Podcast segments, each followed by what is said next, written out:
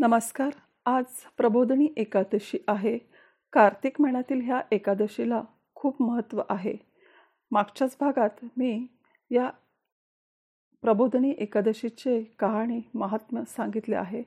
तर आता मी एकश्लोकी रामायण आणि भागवत म्हणण्याचा प्रयत्न करत आहे. एकश्लोकी रामायण. आता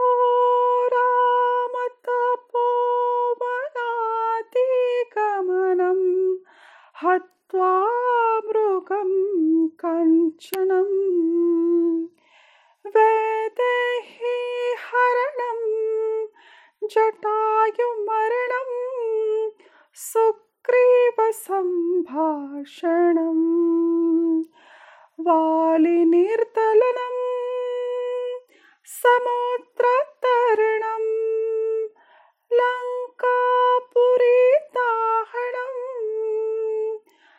पश्यत्रावणकुम्भकर्णहननम् एताद्धि रामायणम्।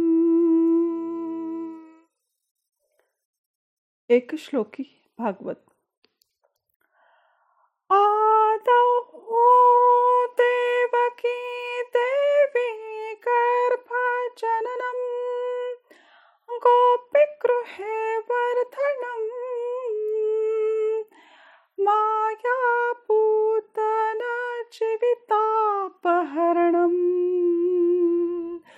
गोवर्धनोद्धारणम्।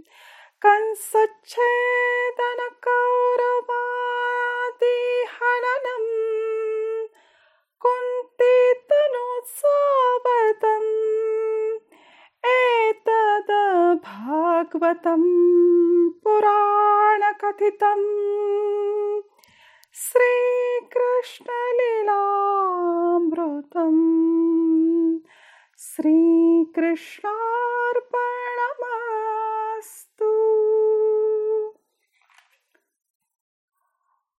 हरे रामा हरे रामा, राम राम, हरे हरे हरे कृष्णा हरे Krishna, Krishna Krishna, Hare Hare Hare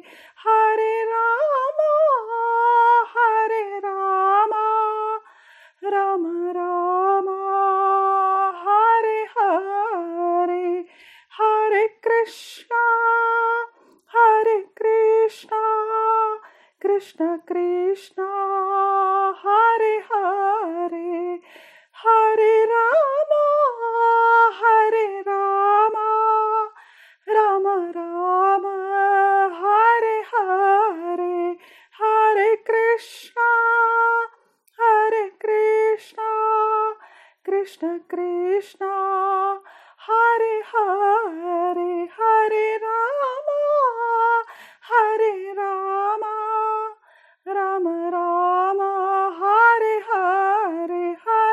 Krishna, Hare Krishna, Krishna Krishna, Hare Hare, Hare Rama, Hare Rama, Rama Rama, Hare Hare, Hare Krishna, Hare Krishna, Krishna Krishna, Hare Hare.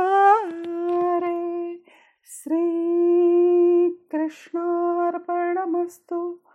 श्रीविष्णार्पणमस्तु